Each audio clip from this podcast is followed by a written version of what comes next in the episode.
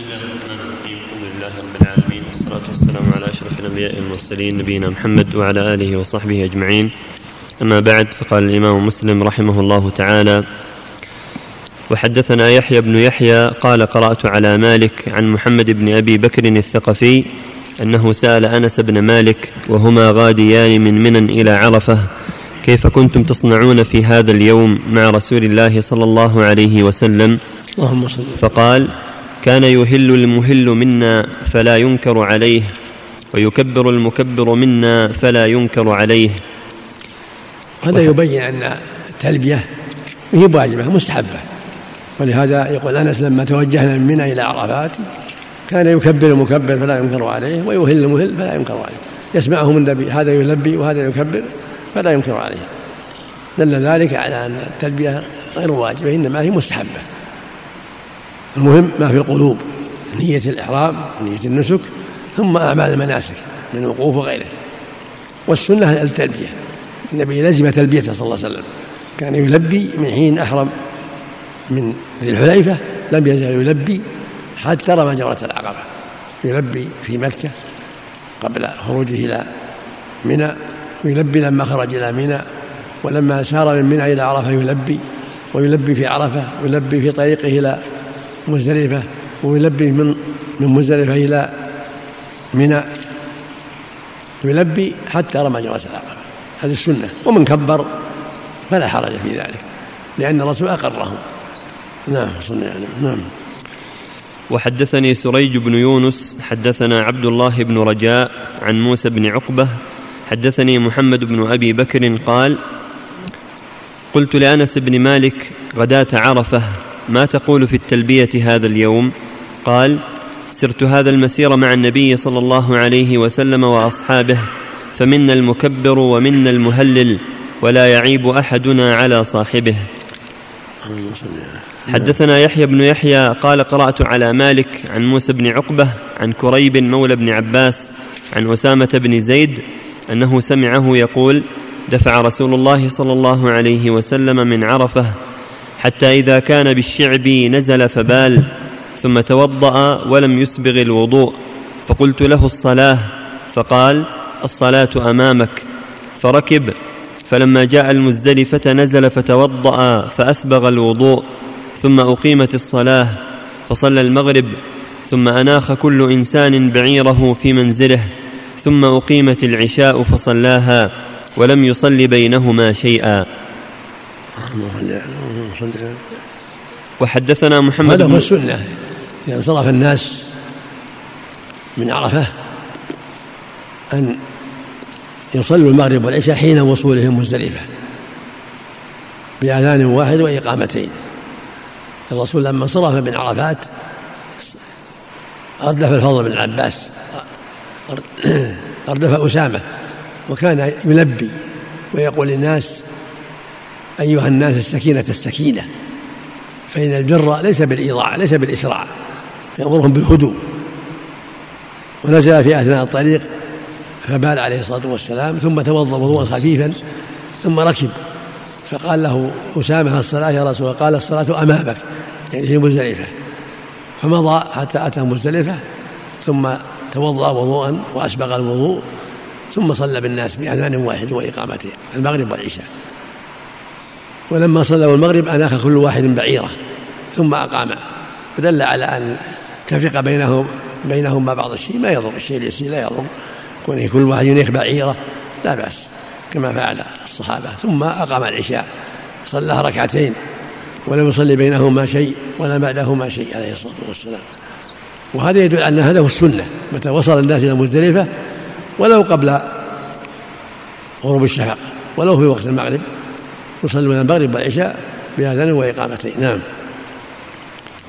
وحدثنا محمد بن رمح أخبرنا الليث عن يحيى بن سعيد عن موسى بن عقبة مولى الزبير عن كريب مولى بن عباس عن أسامة بن زيد قال انصرف رسول الله صلى الله عليه وسلم بعد الدفعة من عرفات إلى بعض تلك الشعاب لحاجته فصببت عليه من الماء فقلت أتصلي؟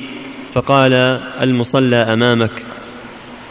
وحدثنا أبو بكر بن أبي شيبة قال حدثنا عبد الله بن المبارك حاء وحدثنا أبو كريب واللفظ له. حدثنا ابن المبارك عن إبراهيم بن عقبة عن كريب مولى بن عباس. قال سمعت أسامة بن زيد يقول أفاض رسول الله صلى الله عليه وسلم من عرفات فلما انتهى إلى الشعب نزل فبال ولم يقل أسامة أراق الماء. قال فدعا بماء فتوضأ وضوءا ليس بالبالغ. قال فقلت يا رسول الله الصلاة. قال الصلاة أمامك. قال ثم سار حتى بلغ جمعا فصلى المغرب والعشاء. نعم. وحدثنا إسحاق بن إبراهيم أخبرنا يحيى بن آدم حدثنا زهير أبو خيثمة حدثنا إبراهيم بن عقبة أخبرني كريب أنه سأل أسامة بن زيد كيف صنعتم حين ردفت رسول الله صلى الله عليه وسلم عشية عرفة؟ فقال جئنا الشعب الذي ينيخ الناس فيه للمغرب فأناخ رسول الله صلى الله عليه وسلم ناقته وبال وما قال أهراق الماء ثم دعا بالوضوء فتوضأ وضوءا ليس بالبالغ فقلت يا رسول الله الصلاة. فقال الصلاة أمامك.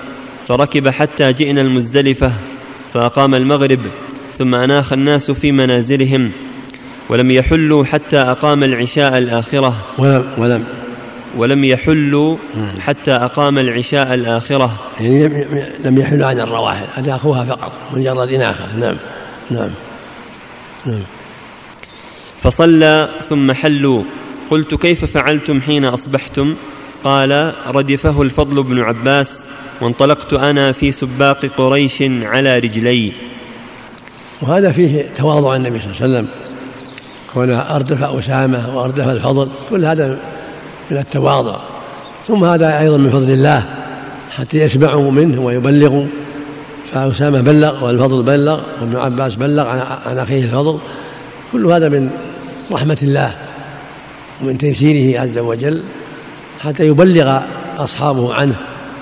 سنته وشرعه. وأسامة بن زيد مولى عتيقة ابن عتيقة. زيد بن حارثة مولى النبي صلى الله عليه وسلم اعتقه النبي وأسامة هو ولده. نعم. أحسن الله إليكم يا شيخ. التفريق بين الصلاتين المجموعتين بشيء يسير. لا يضر ما يضر. لا فرق بينه بشيء. كلم الناس في شيء أو أمر بشيء. أو قام لحاجة كالوضوء أو نحوه. نعم.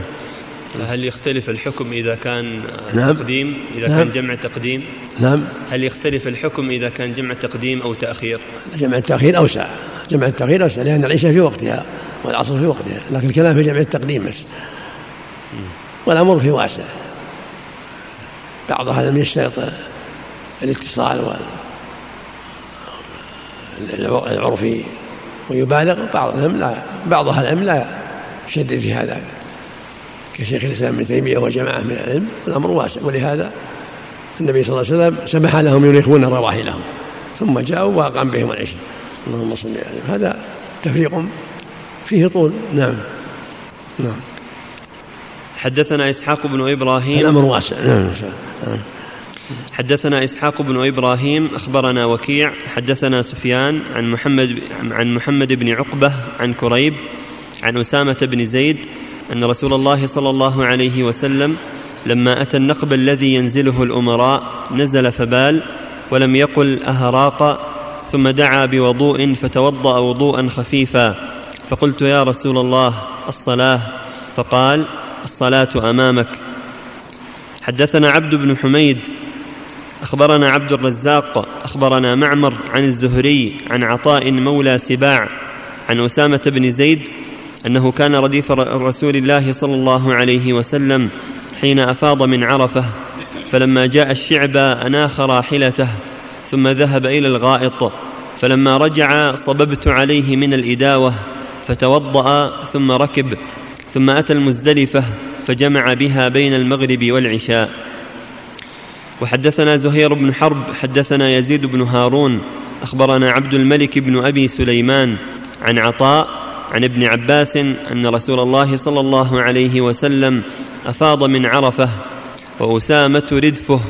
قال أسامة فما زال يسير على هيئته حتى أتى جمعا. وحدثنا أبو الربيع الزهراني وقتيبة بن سعيد جميعا عن حماد بن زيد. قال أبو الربيع حدثنا حماد حدثنا هشام عن أبيه قال سئل أسامة وأنا شاهد أو قال سألت أسامة بن زيد وكان رسول الله صلى الله عليه وسلم أردفه من عرفات. قلت كيف كان يسير رسول الله صلى الله عليه وسلم حين أفاض من عرفة؟ قال كان يسير العنق فإذا, فإذا وجد فجوة نص. يعني يسير بالمهل كان يسير العنق يعني متمهلا فإذا وجد ساعة نص يعني أسرع. نعم.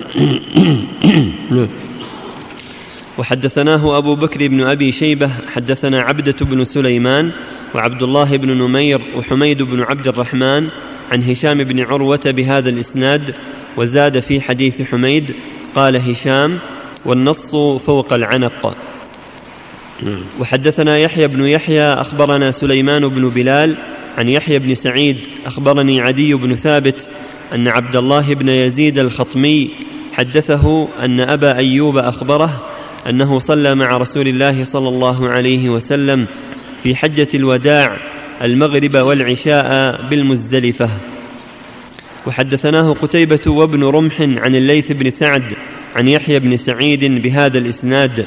قال ابن رمح في روايته عن عبد الله بن يزيد الخطمي وكان أميرا على الكوفة على عهد ابن الزبير. وحدثنا يحيى بن يحيى قال قرأت على مالك عن ابن شهاب عن سالم بن عبد الله عن ابن عمر أن رسول الله صلى الله عليه وسلم صلى المغرب والعشاء بالمزدلفة جميعا. وحدثني حرملة بن يحيى أخبرنا ابن وهب أخبرني يونس عن ابن شهاب أن عبيد الله أن عبيد الله بن عبد الله بن عمر أخبره أن أباه قال جمع رسول الله صلى الله عليه وسلم بين المغرب والعشاء بجمع ليس بينهما سجدة وصلى المغرب ثلاث ركعات وصلى العشاء ركعتين فكان عبد الله يصلي بجمع كذلك حتى لحق بالله تعالى. حدثنا محمد بن المثنى حدثنا عبد الرحمن بن مهدي حدثنا شعبة عن الحكم وسلمة بن كهيل عن سعيد بن جبير أنه صلى المغرب بجمع والعشاء بإقامة ثم حدث عن ابن عمر أنه صلى مثل ذلك وحدث ابن عمر أن النبي صلى الله عليه وسلم صنع مثل ذلك. وحدثنيه زهير بن حرب حدثنا وكيع حدثنا شعبة بهذا الإسناد وقال صلاهما بإقامة واحدة. يعني كل واحدة بإقامة يعني يوهم. ولكن نسي ابن عمر الأذان وأثبته جابر وغيره. أذن ثم أقام المغرب ثم أقام العشاء. كما أوضح ذلك جابر كما تقدم. نعم. نعم. وحدثنا عبد بن حميد أخبرنا عبد الرزاق أخبرنا الثوري عن سلمة بن كهيل عن سعيد بن جبير عن ابن عمر قال جمع رسول الله صلى الله عليه وسلم بين المغرب والعشاء بجمع. صلى المغرب ثلاثا والعشاء ركعتين بإقامة واحدة. وحدثنا أبو بكر بن أبي شيبة حدثنا عبد الله بن نمير حدثنا إسماعيل بن أبي خالد عن أبي إسحاق. قال قال سعيد بن جبير أفضنا مع, مع ابن عمر حتى أتينا جمعا فصلى بنا المغرب والعشاء بإقامة واحدة.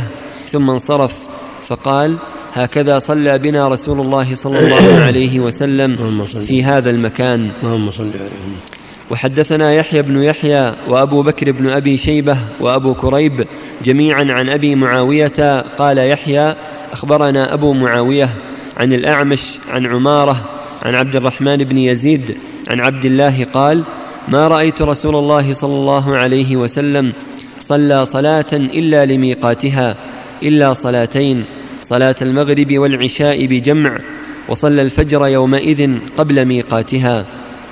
يعني بكر بها صلاة الفجر في أول طلوع الفجر حتى يتسع الوقت للذكر قبل طلوع الشمس. نعم قبل أسفارها نعم. وحدثنا عثمان بن أبي شيبة وإسحاق بن إبراهيم جميعا عن جرير عن الأعمش بهذا الإسناد وقال قبل وقتها بغلس. وحدثنا عبد الله بن مسلمة بن قعنب حدثنا أفلح يعني ابن حميد عن القاسم عن عائشة أنها قالت استأذنت سودة رسول الله صلى الله عليه وسلم ليلة المزدلفة تدفع قبله. الحديث مرة نعم. اللهم استعان نعم.